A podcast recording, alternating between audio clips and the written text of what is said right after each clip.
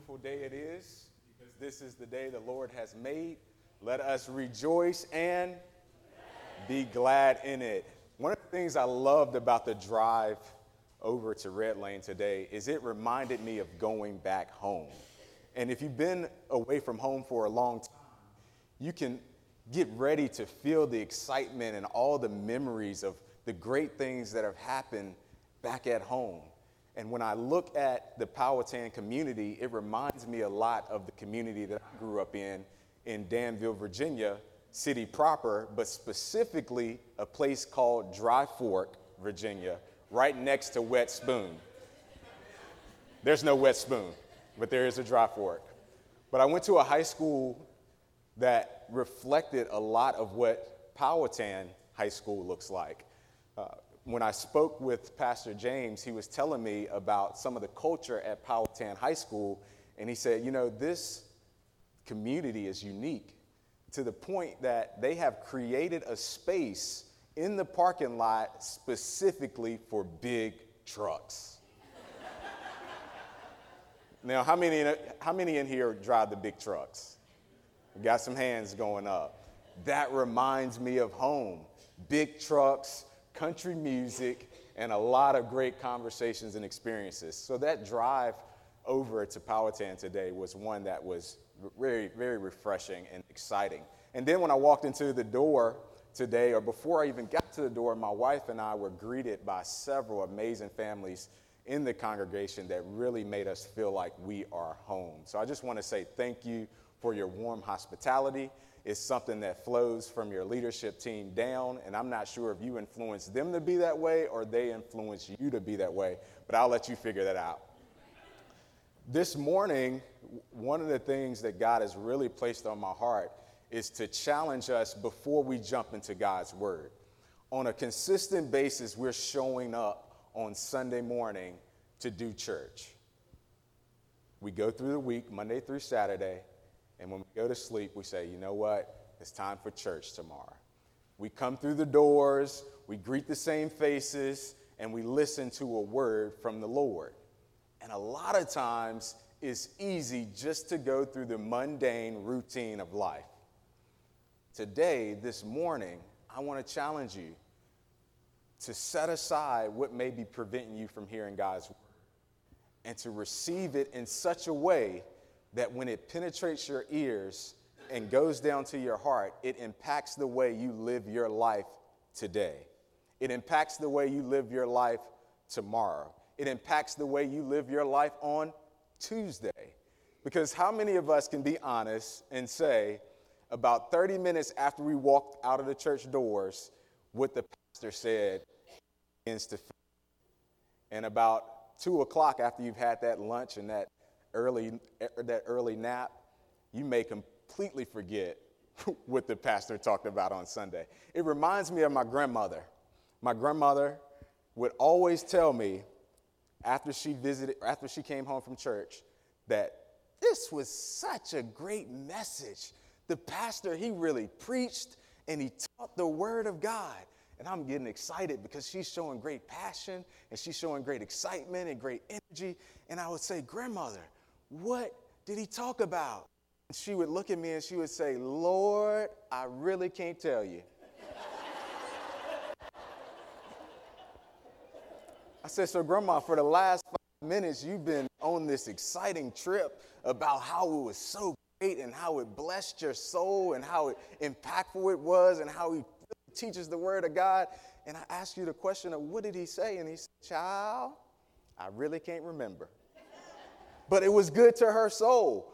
I don't want us to just say that the Word of God is good to our soul. I want us to be able to receive the Word of God and be able to apply it to our everyday lives. Because as believers, we're not only set apart for Sunday gatherings, we are the church, not the four walls, and it is our calling and our purpose to go, to go into all the world to teach the gospel, to preach the gospel, to disciple others of all nations and the beautiful thing about this community is we have people from all different countries that have made the greater Richmond area home.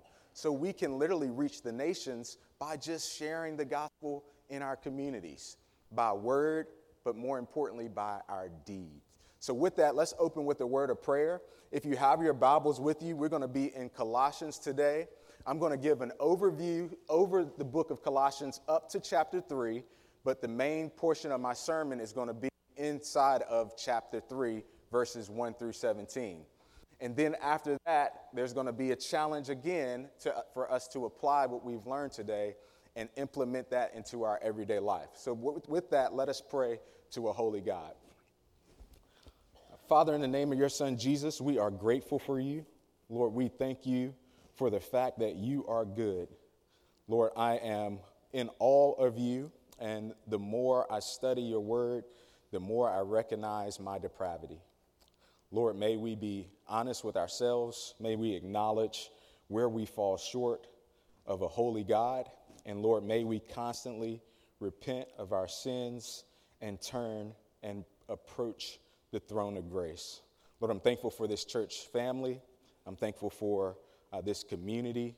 And I'm thankful for the fact that this church is a light, a beacon of hope for the community of Powhatan. Lord, I pray for each person in the pew today that as they receive the challenge to not just hear the word, but to allow it to penetrate their lives, that this word will enhance their understanding, that it will improve their knowledge, and it will give them wisdom to live it out on a daily basis.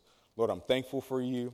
And Lord, I pray uh, this, the prayer that is found in Psalms 19 and, and verse 14, uh, that Lord, that you will let your uh, that you will let your meditation the words of my mouth and the meditation of my heart be acceptable to, acceptable to you, O Lord, my rock and my redeemer. In Jesus' name we pray. Amen. The book of Colossians is a beautiful, beautiful story. And one of the things that makes it such a beautiful story is the simple fact that it's very relative to the time that we live in today. The book of Colossians written by Paul during one of his many imprison- imprisonments. Once again, Paul found his predicament as a result of his vocal instrument announcing Jesus Christ as Lord. Paul sets aside precious time to address his letter to a people group whom he yet to meet. Although the epitome of the modern day church planter, Paul was not directly responsible for the birth of the church in Colossae. The one responsibility for the establishment of the church was Paul's protege, Epaphras, one who was one of the indigenous members of that territory.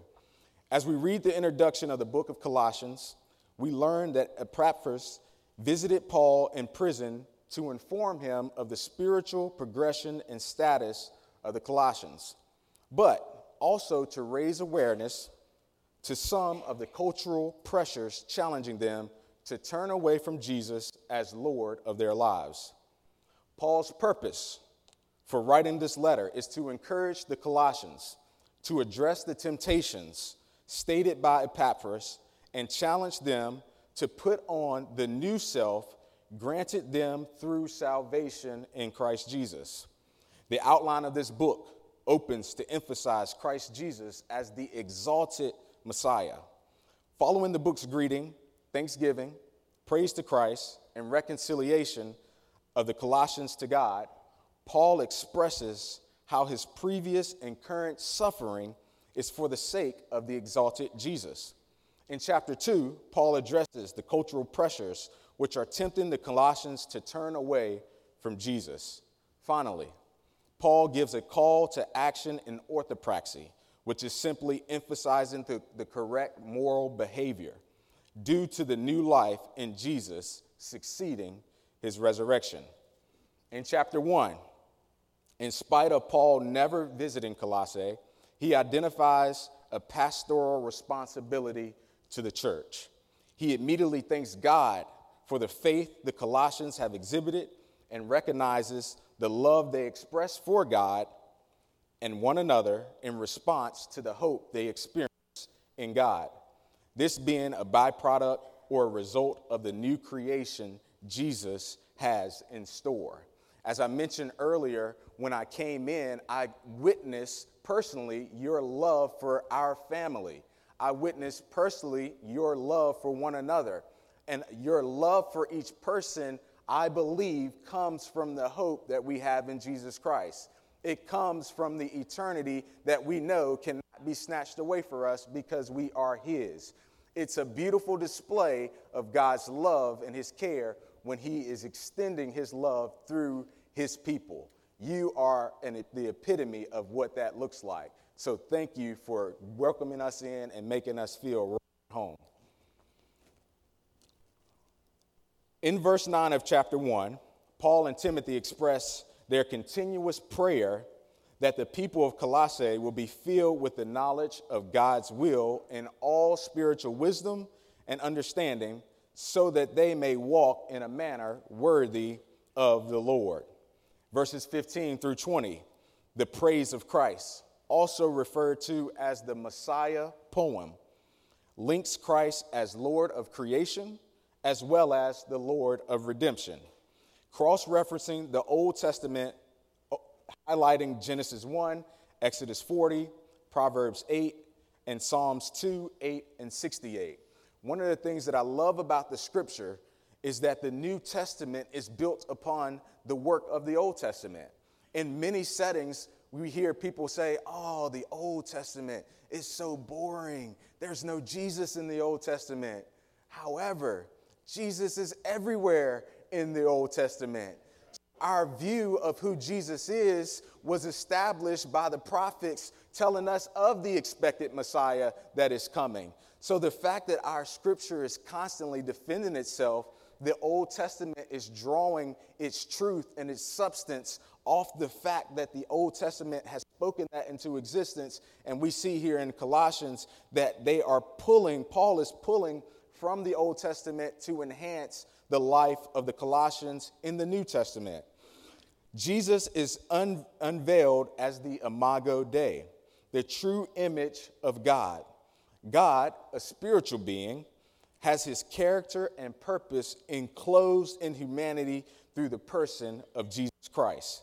He is the firstborn, expressing his royal status over all creation. Erroneously, Many people struggle with Jesus being supreme as they hold to the view that his origin began when the Virgin Mary had conceived. Conversely, we must hold to the Trinitarian view, a view that represents the Holy Trinity, three in one, that Jesus was the agent through whom God made the heavens and the earth. Evidence of this truth is discovered in the book of John, chapter 1, verses 3 and 14. Simply stated, extracted meaning from that scripture. Here we see the word existing before time.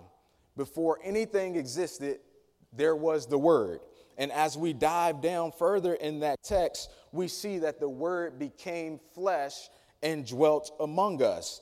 Therefore, we can draw that in the beginning there was Jesus Christ. Therefore, he did not exist after birth from the Virgin Mary, he was already in existence. So that erroneous view has been challenged and it has been proved that Jesus was there before the beginning of time.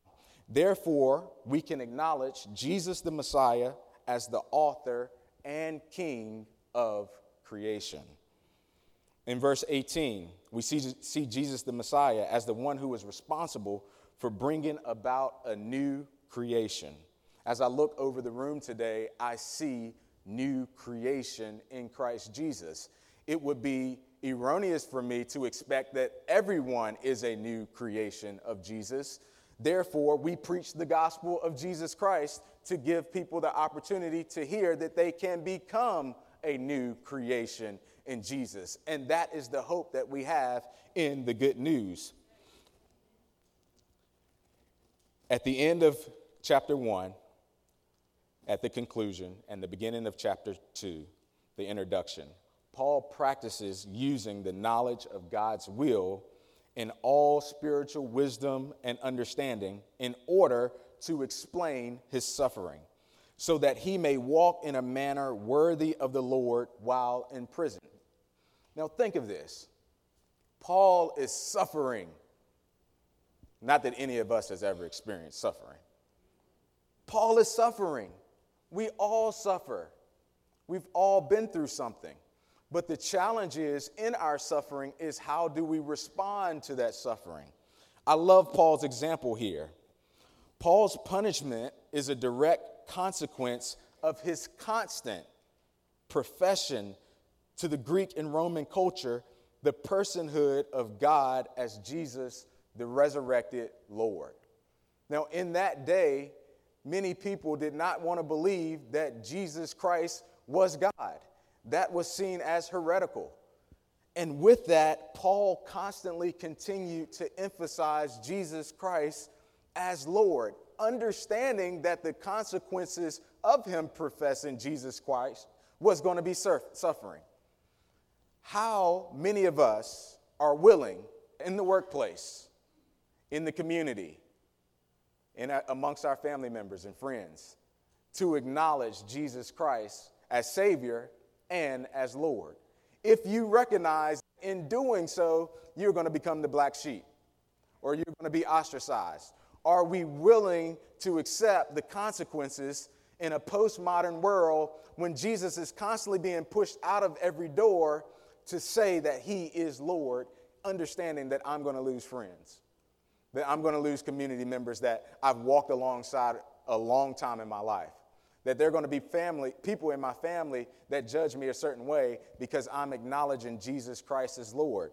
Paul's view here is one that is beautiful because Paul is faithful to continuously sharing that his suffering is for the sake of the gospel.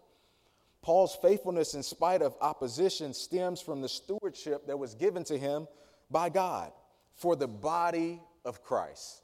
Essentially, what Paul is saying is, I'm willing to suffer for you. I'm willing to suffer for your salvation. I'm willing to suffer for the sake of the gospel going forward and reaching you. Therefore, I count my suffering as joy. Now, I believe some of us today have experienced a difficult week. It's been a, it's been a hard week for some of us in the room to, today. And with that, I believe that that suffering has challenged you, and sometimes it brings out the truth in us. What do I mean by that? I have a lot of people that tell me that I'm very patient until they're put in a position where they need to exhibit patience. And then you recognize that my pride in saying that I'm patient revealed that I'm not so patient. So, with us, when we go through the difficult tests, when we go through the difficult trials, it begin to, begins to reveal our true character and our true need for Christ. Because in our own abilities, we're not able to satisfy God. That's why He gave us His Holy Spirit, and He deposited that in us because He knows how to worship Himself. And He wants us to yield to the Holy Spirit so that we can be His agents in this world. And that's the beauty that Paul is saying, I'm willing to suffer so that the people of Colossus, the people of Powhatan, Virginia, the people of the world can recognize that they've been set apart for a specific purpose, and that's to glorify God and to find joy in doing that. This mystery that they speak about in the first chapter is not unexplainable. How many of us are familiar with the the musician David Blaine. Few people in the room. David Blaine is a musician that does all types of crazy things. One of the things that he does, or several other things that he does, is he swallows things that really shouldn't go down the esophagus, such as needles, broken glass, which he actually bites the glass and swallows, and believe it or not, frogs live frogs, not dead frogs. And no one can understand this mystery. How does he do it?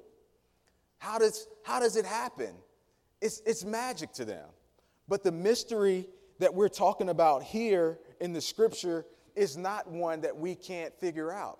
It's one that basically is pointing to the, the arrival of the Messiah and the plan that God has for us after the arrival of the Messiah. Therefore, Paul's maturity in faith allows him to view his suffering as his participation in Jesus' suffering, as opposed to a sign of defeat. Paul is able to recognize his pain and suffering as a cause for joy. Paul views his suffering from a heavenly perspective that God, through Jesus, is creating a new multi ethnic church that encompasses both Jew and Gentile. And I want to pause there because one of the challenges that we face in our world today is that the greatest form of segregation happens at the very time I stand at this altar. The greatest segregation in our country happens when believers gather to worship a God who has set aside the gospel for Jew and Gentile, for all people. It doesn't matter the color of your skin, it doesn't matter your social class. He has set aside the gospel for all humanity. And that's a beautiful picture. Therefore, we are one in Christ. It doesn't matter our backstory, it doesn't matter the sin that we have committed in the past. God has created a space for believers to come before the throne, to receive grace, and to be united as the body of believers for his glory. With that, we dive into chapter 2. As chapter 2 continues his suffering and stewardship for the mystery of Christ, the laboring of the Colossians, Paul addresses the concerns of dangerous teaching raised by Epaphras. These cultural pressures consisted of two distinct categories. The first was mystical polytheism, and the observance of the law and the Torah being the second. Prior to transformation from the power of control of darkness, it was second nature to participate in the worship of Greek and Roman gods who operated in different arenas of human tradition. The effects of mystical polytheism and idol worship are referred to in Matthew 15 when Jesus has to correct our, love, our beloved group, the Pharisees. They're so smart. They've studied the scripture from cover to cover, from pillar to pillar to post to post. They know everything that is stated in the scripture, and they, it's second nature. They can tell you exactly where to find it in, a, in the snap of a finger. But with that, they are struggling with the fact that Jesus is allowing his disciples to eat a certain type of food. And they're saying, You're going to defile your body by eating this certain type of food. However, Jesus said, Do not worry about the food that you ingest through the mouth because that shall pass. Worry about the words that come from the mouth because that will defile your body. Because the words that come from your mouth, those are from the heart and the heart lets us know where we are. So, with that, out of the mouth proceeds the issues of our heart. Out of the heart comes evil thoughts, murder, sexual immorality, adultery, theft, uh, witness, false witness, and slander. The issue existed, these issues existed uh, from Christians before they were converted. However, in this setting, we're also seeing that some of these issues are continuing to fester even in the body of believers. And Paul wants to address that. Now, one of the things that was going on in that setting is prior to Epaphras bringing the good news of Jesus and establishing church, the church in the community of Colossae, what had happened was they were raised in the culture that had a lot of false witnesses, a lot of false idols, whether it was money, whether it was uh, sex or idols. There were a lot of false gods that they were worshiping. Now, what happened was, once the conversion took place, these idols still stayed around. We just sprinkled a little Jesus with it.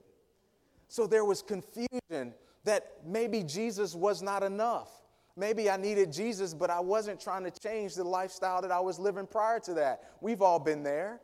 We've come to faith in Jesus and we've recognized that some sins continue to fester. Some sins that immediately during our trans, uh, transformation we were not proud of and we f- tried to fight against, but the longer we became a, or, or established ourselves as believers, we begin to just recognize, yeah, you know, that's just who I am. I go to church on Sunday, but these other sins that I have, you know, that's I, it's just what it is. So, with that, we have to ask ourselves is Jesus Savior, but more importantly, is He Lord? It's easy to acknowledge Jesus to be Savior of our lives because we recognize him to be the one who came, who died, who was resurrected, and now who's seated at the right hand of the Father on my behalf. Therefore, my salvation is in Christ.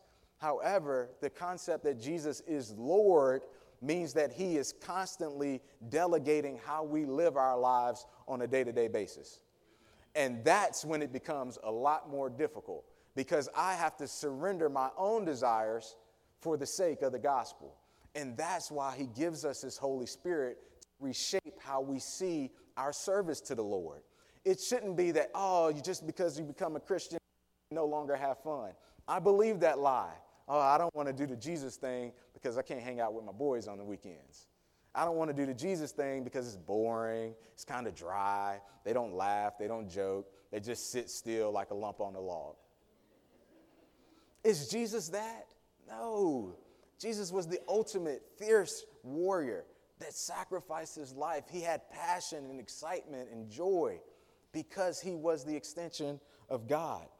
Now, let me, let me really drive this home for you. Growing up in Danville, Virginia, there was a, a beacon of hope that sat right on Piney Forest Drive. I, had, I know I'm sharing a little, little bit more descriptive details because I know there are a few people here that are from Danville, Virginia. I hear you, I see you waving your hands. I love it. There was this, there was this restaurant that sat right on, right in the heart of Piney Forest. I'm sorry, Piedmont Drive. And there you could go in and you could help yourself to any type of food.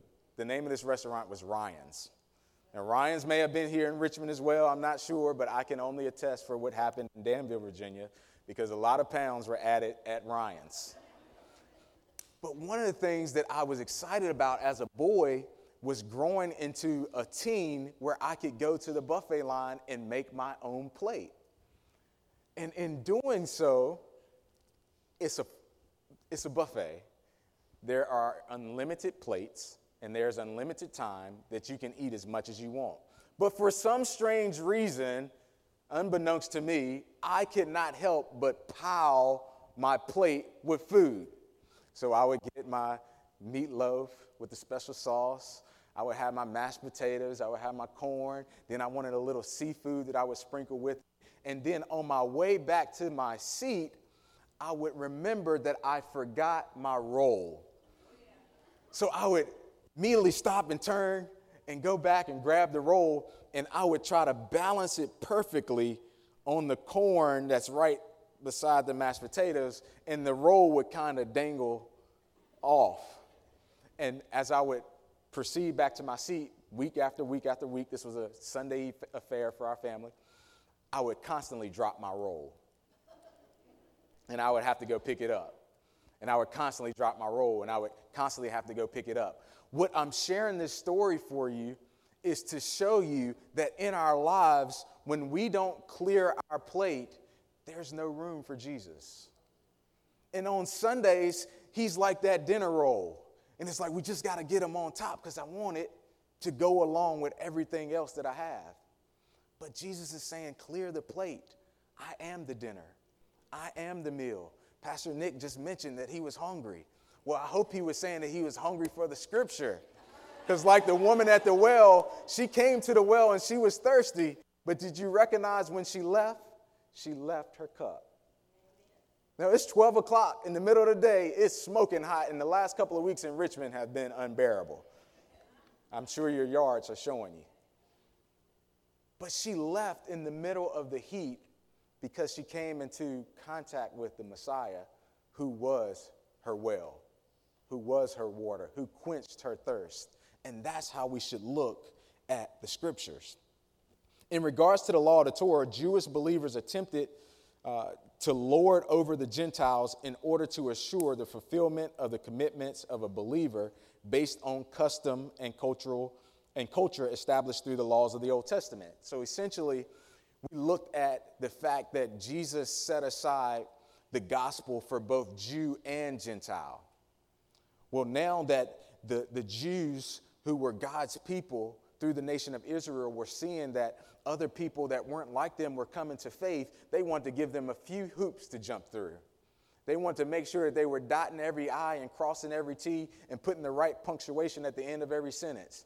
They wanted to make sure that they knew that there were hoops that they had to jump through, through to receive the gospel of Jesus. And this was so wrong. And we do that in our culture. There's a term that I began to educate a couple of people in my dear circle on called ethnocentrism. Ethnocentrism is basically that the way I was raised and what I believe to be true is the right way and the only way. And anything outside of my way that's different is just naturally wrong. Why wouldn't you do things the way that I see things? Why wouldn't you do things? Well, my family said this is how you speak. My family said this is how you dress in church. My family, and we begin to allow our culture to shape the people around us. And what it does is it draws a divide between people. And it's not a healthy thing. And with that, we have to ask ourselves what is it that we're believing about our culture that prevents Jesus from being able to use us in spite of our culture? He's created us for a specific purpose, and with that, He desires for us to be open to being used by Him. What I love about the scripture is that we are constantly challenged to self reflect. Now, I can't speak for all the men in here, but before I walked out today, I looked in the mirror to check to make sure that I was in line. And for the women out there, I know sometimes, or maybe all times, you carry that little compact in your pocketbook. And how many times you think you open it throughout the course of a day? Let's be real, women. A lot. You can't even count. And sometimes it's not even planned. It's like second nature. Like, you know, you just grab your phone just to see who's text you every three seconds. You're constantly checking yourself to see where do I stand? Well, the scripture is like that mirror. We should constantly be in the Word of God to check where do we stand with Him. And that allows us to recognize when we step outside of the track of the gospel.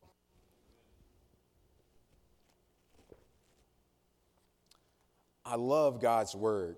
I love His conviction. I love the fact that He is constantly challenging us to be more like Him.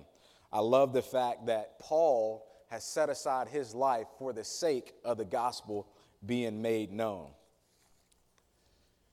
As we move into chapter 3, we're following Jesus. And I want us to look at chapter 3. And I'm going to read through this. Chapter 3, verse 1 through 17. If then you have been raised with Christ, seek the things that are above, where Christ is seated at the right hand of God. Set your mind on things that are above, not on things that are on the earth. We see this exhibited by Paul when he talks about his suffering. He's doing it for the sake of the kingdom. For you have died, and your life is hidden with Christ in God. When Christ, who is your life, appears, then you also will appear with him in glory. Put to death, therefore, what is earthly in you sexual immorality, impurity, passion, evil desires, and covetousness, which is idolatry. On account of these, the wrath of God is coming. So, Paul is warning them the consequences if they refuse to put aside these idols. The wrath of God, the creator of our being, is coming. In these, you too once walked when you were living in them, but now you must put them all away. Do, do you hear the constant repetition of Paul encouraging us to put away sin? And when we read our scriptures, we have to ask ourselves, well, why would he keep repeating it?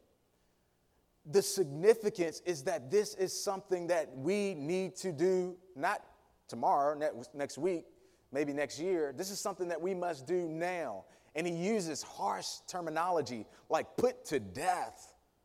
If I came in the room and I said, I'm going to put someone to death, everyone would stop and check me at the door because that's a severe commentary. He's saying, put to death this sin. In these you too once walked when you were living, but now you must put them away anger, wrath, malice, slander, and obscene talk from your mouth. Do not lie to one another seeing that you have put off the old self with its practices and have put on the new self, which is being renewed in knowledge. Now, this term being, it's an ongoing process. It's not something that happens immediately at our conversion. Some of us, we come to faith in Jesus and we walk from a life of sin and we put aside a lot of things that have been entrenched in our lives and our daily patterns. For some of us, we walk into faith with Jesus and it's a struggle. It's a challenge to put away some of those things. However, we are all called to constantly be growing in our walk with Christ, to take up our cross daily, to grow towards holiness. This is the idea that Paul is pushing towards the people is that we want you to be holy for God is holy. And it's easy in a lot of cases, and I found myself guilty of this, of looking at relationships I have with other men based off their relationship with Christ, based off their relationship with their wife, based off their relationship with their children, and based off their community affiliation, and saying, in comparison to this dude, I'm doing pretty good. But what I've done, I've lowered my standard so that I can be satisfied with the life that I'm living but I forgot that the picture of holiness reveals to me that I'm a filthy, dirty rag and that I should constantly be in repentance to a holy God. Following Jesus means joining his new humanity because of God's reconciliation in Christ Jesus. Paul's desire for the Colossians is that they will set their minds on things above, where the Messiah rules, reigns, and is seated at the right hand of God. Setting one's mind above means focusing on pursuing a deeper theological understanding of what the Bible has to say about the person of Jesus and what it means to live for him. One of the greatest gifts that God has given me, aside from Himself, is my beautiful bride, Holly.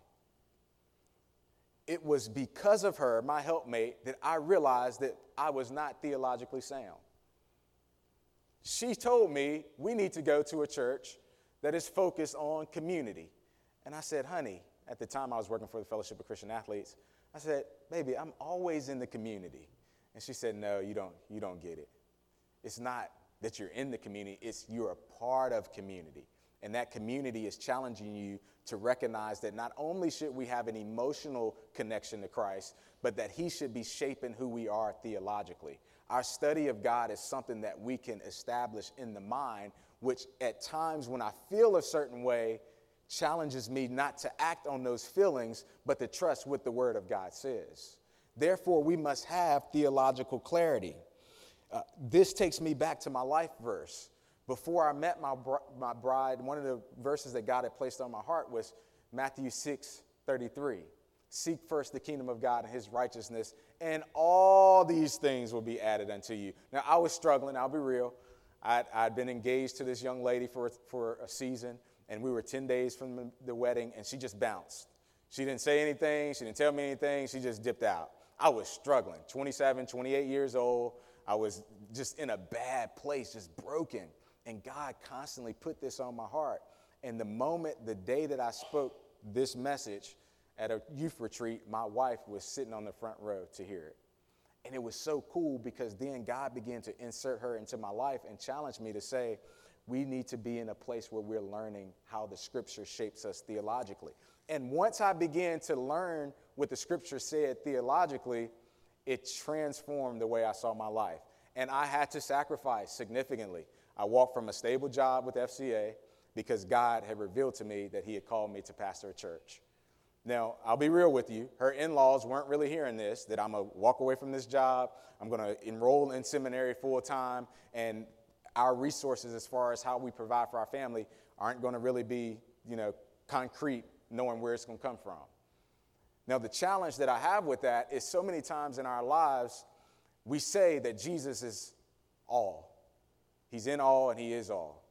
But when we begin to see people sacrifice for the gospel, those idols begin to, to rear their head. And although we're believers, we worry about the financial provision. And what I can say to you is not only has God provided for us in this season of sacrificing for the gospel, but He's allowed us to continue to feed our family every Friday night on our front lawn when we do a, a cookout, to feed our community, people that don't have the resources, with the resources that He's entrusted to us. God will provide all of our needs if we seek Him with our whole hearts. Let's finish this passage here.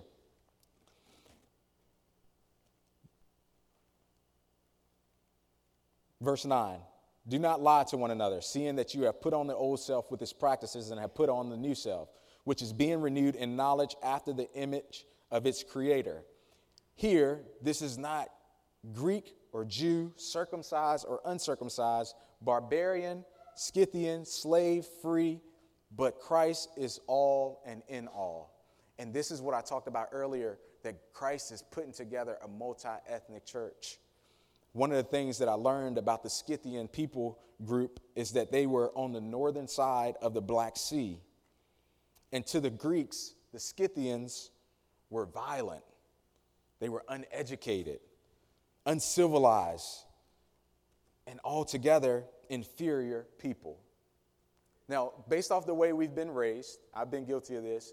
There have been times in our lives where we look at a certain people group based off their social class, based off the color of their skin, and we've heard our parents or someone in our close circle of influence speak lowly of someone. We've seen some people make mistakes and we speak lowly of them. We, we've all been guilty of this at some shape, form, or fashion. But the gospel renews the way we look at people because he is the image of God, the imago Dei, and he has created every person that walks in the image. Look to your right, look to your left. That's God's image. So I dare not refuse a relationship with someone that the Creator has created beautifully in their mother's womb before the foundation of the world. Who am I to dare oppress someone just because of the way they look or the way that they have been raised or the money in their bank account? We are not the judge, God is. And if we don't recognize that in our lives, we will be judged accordingly when we stand before the Holy King. He will ask us, Why was this our behavior? That's the wrath that I don't want to experience. So I'm constantly challenging myself and others to extend the love of Christ to any person, regardless of what they look like or the lifestyle that they're living, because they're in need of a Savior just as much as we are. In verse 12, it continues to, in verse 13, it says, bearing with one another, and if one has a complaint against another, forgiving each other as the Lord has forgiven you. So you also must forgive. And above all these, put on love, which binds everything together in perfect harmony. And let the peace of Christ rule in your hearts, to which indeed you were called in one body. And be thankful. Let the word of Christ dwell in you richly, teaching and admonishing one another in all wisdom, singing psalms and hymns and spiritual songs with thankfulness in your hearts to God. And whatever you do, in word or deed, do everything in the name of the Lord Jesus Christ. So when I look at this, I'm, I'm reminded of how he tells us to let it dwell richly, to, to, to focus on the singing of psalms and hymns. And as we worship together this morning, you, you, you begin to recognize the truth of God's word and the beauty of, of what it means to worship Him. And He wants us to constantly be in worship of Him because He knows that we need that refreshment. He knows that we need that encouragement. We need that reminder to be able to execute what He's called us to do. A challenge for you live in the present as the kind of new human you will become one day. Paul gives us a picture of this old humanity corrupted with sexual immorality, perversion, and destructive speech. With Jesus' birth, death, and resurrection, these sinful virtues have died and given birth to a new humanity, which is reflected in mercy, generosity, forgiveness, and love. The new humanity tears down walls between ethnic and social classes. In verse 11, he says, Here there is not Greek and Jew circumcised and uncircumcised, barbarian, Scythian, slave, free, but Christ is in all and is all. Today's culture is challenging, specifically for our younger generation, because the cell phone has become very, very demanding of our time.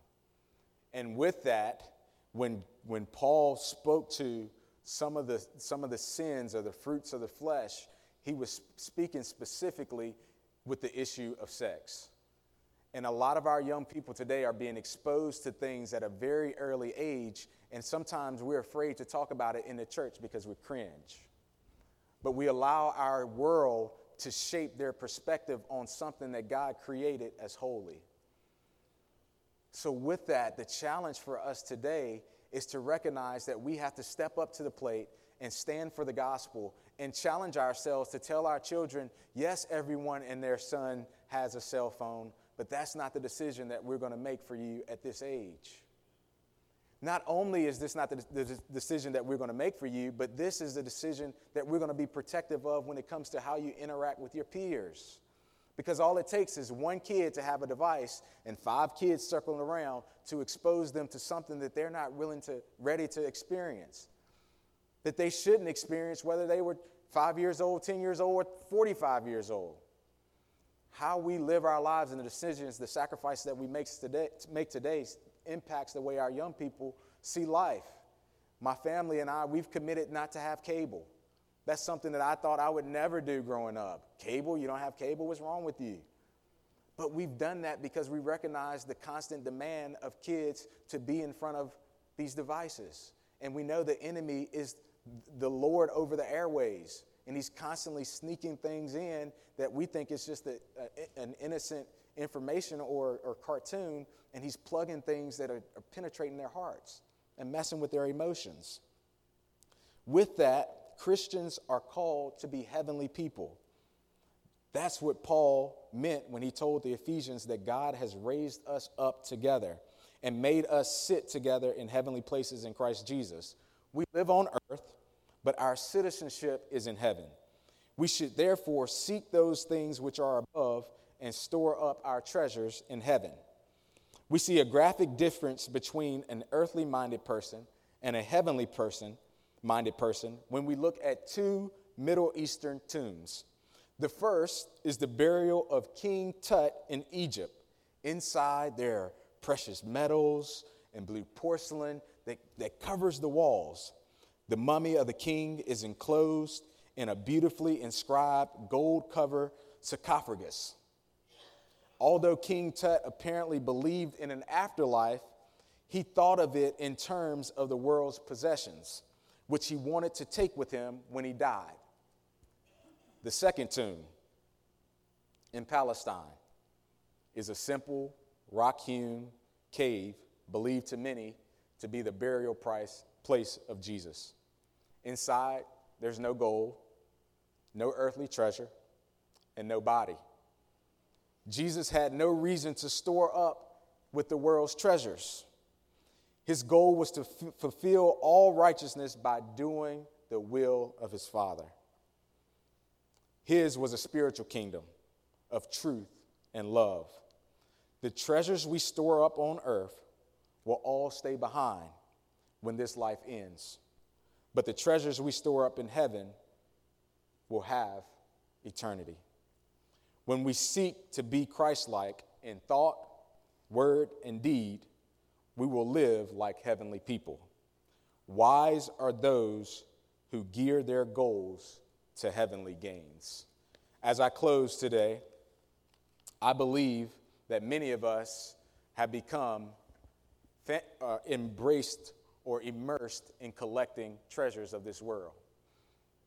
And I understand that this is something that has shaped you probably before you became a believer in Christ. But today's message that Paul has to the church of Colossus is relevant to the, to the people of today and you sitting in the chair today, where he's saying, What idols do you still have that are convoluting your relationship with Christ? What idols do you still have that are preventing you from balancing Jesus as that role on top of your dinner plate at an all you can eat buffet? What idols are preventing you from living out the mission of Jesus? And I'll be real with you. I've learned that for me, it was Facebook. Constantly checking Facebook. What someone says, what someone thinks, how I post something and someone responds, and it distracts me from the purpose that I've been intended for. So you see, Apple created this update a few months back where they track your time on your device. And every Sunday, it sends out your weekly uh, progress on that phone. And I was blown away when I saw the hours that I was committing to that device. Hours that I wasn't connected with the Father. Hours that I wasn't connected with my bride. hours that I wasn't spending quality time with my daughter, shaping her for the mission that God has called her to. Hours that I've missed out on sharing the gospel to the community that God has immersed me in. Hours that I've missed out on sharing the gospel with my neighbor, indeed, by caring for them, by carrying a heavy, a heavy bag of mulch or mowing a lawn for an elderly person. Hours that I've invested on fulfilling my own desires where I've missed the purpose of a holy God. In, in the room today, we have a lot of people that are struggling in certain ways that I've just expressed that I've struggled with. And today is a new day where God has called us to surrender to Him. And the beauty of the gospel is that God, the Creator, created man in His image to glorify Him and to find joy in that. But deceitfully, that cunning snake came in and began to whisper something to us that sounded so good, it sounded so similar to the truth, but it was a lie from the pit of hell. And we deceptively were, were tricked and duped, and we gave into that, and that created sin. And that sin separated us from a holy God. But God so loved the world that he gave his only son, Jesus Christ, who we learn today, the Messiah, the King, to die for our sins after living a life that exemplifies what the personal life of a Christian should look like. And he surrendered his life on Calvary for you. For you. For you. For every person in this room. And he says, if you would only believe in me, you will rest secure in eternity. That this life that we live is not about the physical, it's about the spiritual, our eternal destination with Christ. And to be absent with, from Christ is the worst thing that could ever happen to us. So, with that, I want to encourage you that if you're in this room today and you understand where you're at and you recognize your depravity, to accept Jesus as your personal Lord and Savior. And recognize that I said Lord and Savior. Not just to get me out of jail, I don't want to burn in hell card, but Lord, reshape the way I see life, reshape my desires. This is an opportunity for you to recognize that it is your choice, which is the last component of the gospel. We respond to the good news of Jesus by standing for Jesus and accepting Him in our hearts. And as I mentioned earlier, it would be erroneous for me to assume that every person that is sitting before me today is a believer in Jesus Christ. There are some in this room who have yet dedicated their life to Christ. There are some in this room that believe that they are secure in Christ and are not. And then there are those in the room today that are following Christ but recognize that there are some idols that are preventing us from live, for living for God supremely. And then the last group of people, you're committed to the gospel, you're pursuing the gospel, and you recognize that you're suffering. And you recognize that your suffering sometimes has challenged you to focus inwardly. And now you're seeing Paul is reshaping how we look at that, that we should be looking at our suffering as something heavenly and receiving that with joy. At this time, I would love to open up the altar for those who are saying, I'm ready to surrender my life to Christ. I choose Christ today. I, I choose Jesus as my Lord and Savior, and I want to commit to the life that He has for me. If that is you, come.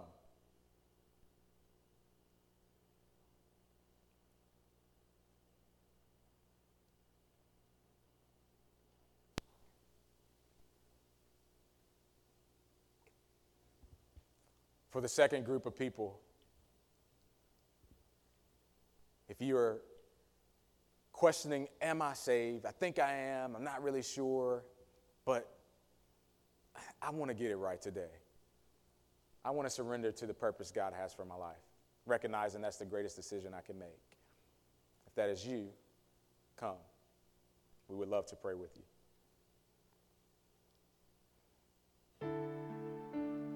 If you are a believer in Christ and you're, you've been wrestling. Life has just been hard. It's been a tough week. It's been a tough month. It's, it's been a, a tough year, maybe a, a couple of years. And you're saying, I'm recognizing there are some idols in my life that are preventing me from allowing Jesus to really penetrate my life for the sake of His glory. But today, I recognize that my focus should be on something that's heavenly. And this is the time that I can get it right. I want to repent of my sins and turn to God, to pursue Him, to chase Him, to walk away from the life that I've been living and the idols that I've been serving. If that is you, come.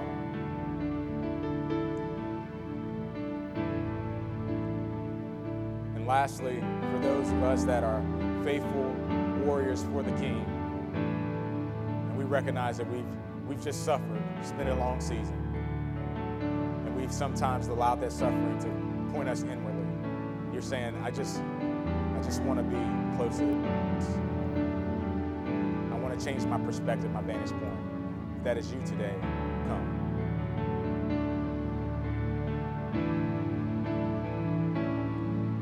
As I look into the room today, I recognize that taking a stand for Jesus is difficult. And many times I've, I've always questioned should we do an open altar call? I learned that that's something that you do here. But my encouragement as to why I endorsed the open altar call is because it's much easier to take a stand and walk 30 feet for Christ in a church of God's people who are going to love you, embrace you, for you, come around you, grow in Christ. It's much easier to take a stand here than to walk outside the doors and take a stand for Christ amongst all the idols. So, one last time, I'm just going to create a space for all the groups that I've expressed a chance for you to step up in courage and know that you have the support of the body of believers to walk alongside of you to come.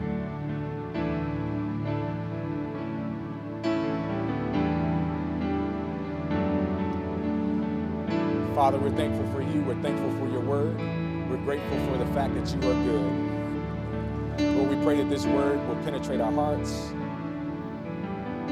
that we will grow in the knowledge and the wisdom and the understanding of who you are. Lord, I pray for our weeks as we step out, that we will recognize that you are for both Jew and Gentile, that your gospel is bringing all people together.